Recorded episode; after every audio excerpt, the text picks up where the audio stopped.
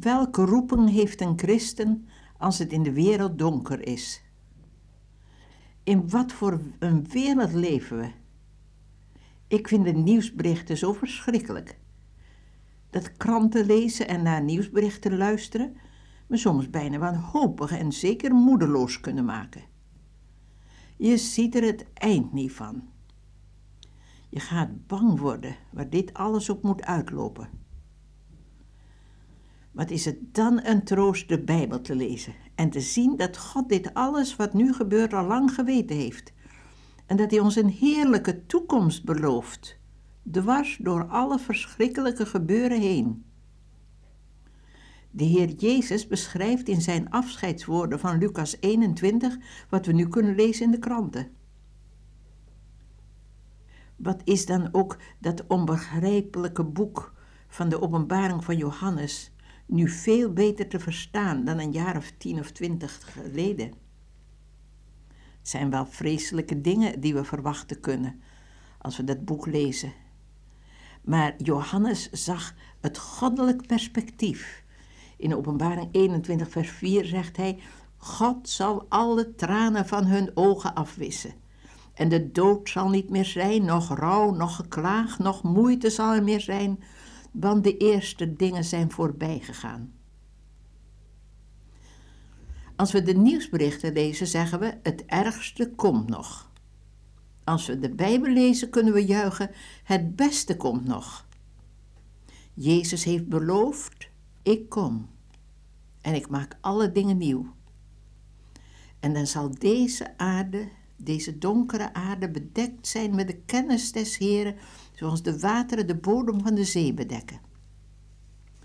Als je zo Gods blauwdruk van de wereldgeschiedenis leest, dan krijg je zo'n veilig weten dat God met deze wereld plannen heeft, geen problemen. Er is nooit een paniek in de hemel. De Heer Jezus heeft gezegd: let op de tekenen der tijden. En als we dat nu doen, dan weten we dat Hij heel spoedig wederkomen kan. Hoe kunnen we bereid worden? Door overgave aan Hem, waarvan Paulus zei in Filippenzen 1, vers 6: Hiervan ben ik ten volle overtuigd, dat Hij die in u een goed werk is begonnen, dit ten einde toe zal voortzetten tot den dag van Jezus Christus. Hier zien we dat het van onze kant niet een streven, een proberen, een strijden is, maar een overgave. De Heer Jezus wil ons klaarmaken voor zijn wederkomst. Hij heeft ons lief. Hij verlangt nog meer naar ons dan wij naar Hem verlangen. In 1 Thessalonicense 5 vers 23 lezen we, Hij, de God des vredes, heilige u geheel en al, en geheel uw geest en ziel en lichaam mogen bij de komst van onze Heer Jezus Christus blijken in alle delen onberispelijk bewaard te zijn. Die u roept is getrouw, hij zal het ook doen. Denk eens even in wat dat betekent. U en ik, naar geest, ziel en lichaam onberispelijk. En dat kan, omdat hij die u roept getrouw is en hij zal het ook doen. Wat heeft een christen als het in de wereld donker is?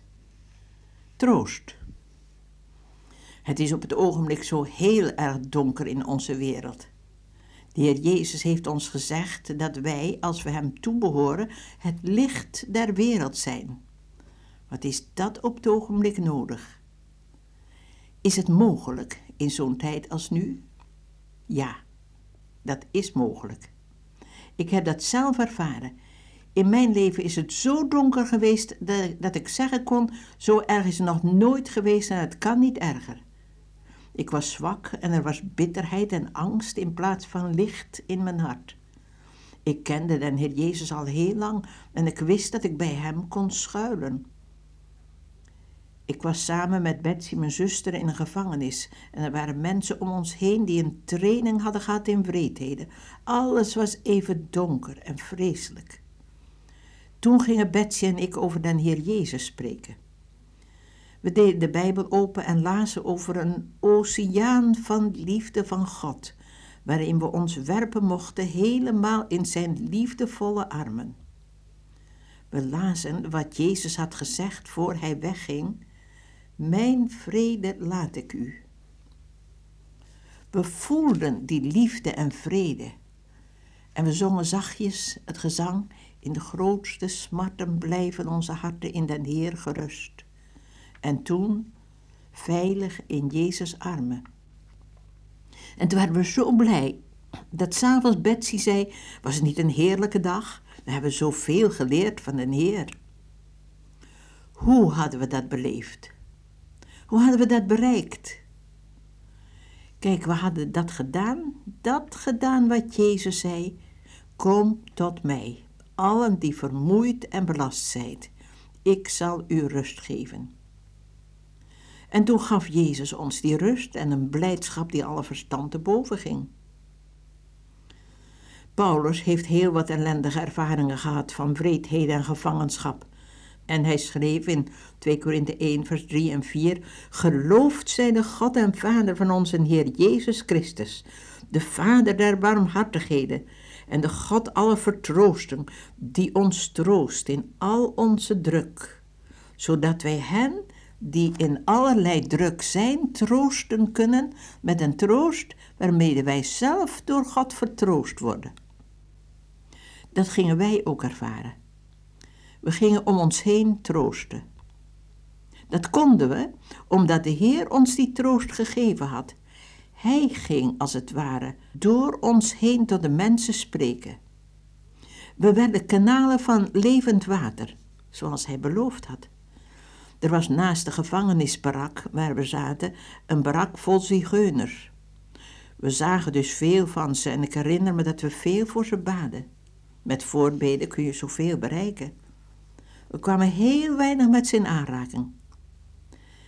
Maar een zigeunervrouw in Duitsland zei een poosje geleden toen ze haar vroegen of ze Jezus kende.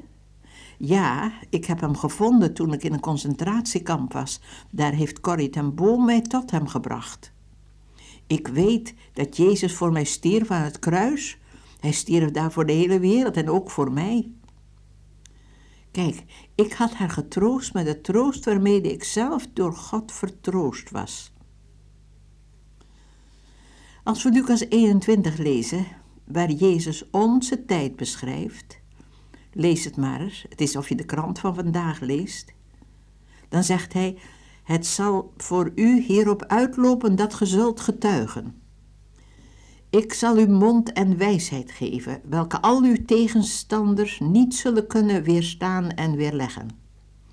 Geen haar van uw hoofd zal teloor gaan. Wanneer deze dingen beginnen te geschieden, richt u op en heft uw hoofden omhoog, want uw verlossing genaakt. Kijk, de Heer Jezus zag alles van Gods kant. Hij ziet alles wat er nu gebeurt van Gods kant. In de Bijbel is Gods plan beschreven en daar kunnen we onze tijd in zien. En wat een troost dat Jezus gezegd heeft in Openbaring 21, vers 5: Ik maak alle dingen nieuw. Ik zal den dorstige geven uit de bron van het water des levens, om niet. Wat een rijkdom, ook voor u en voor mij. En zelfs al wordt het nog veel erger, het beste komt nog. Laten we bidden. Heer Jezus, kom spoedig. En doe wat u beloofd hebt en maak alle dingen nieuw. En voor nu bidden we, troost ons en geef ons de heerlijke ervaring die troost aan anderen door te geven. Halleluja.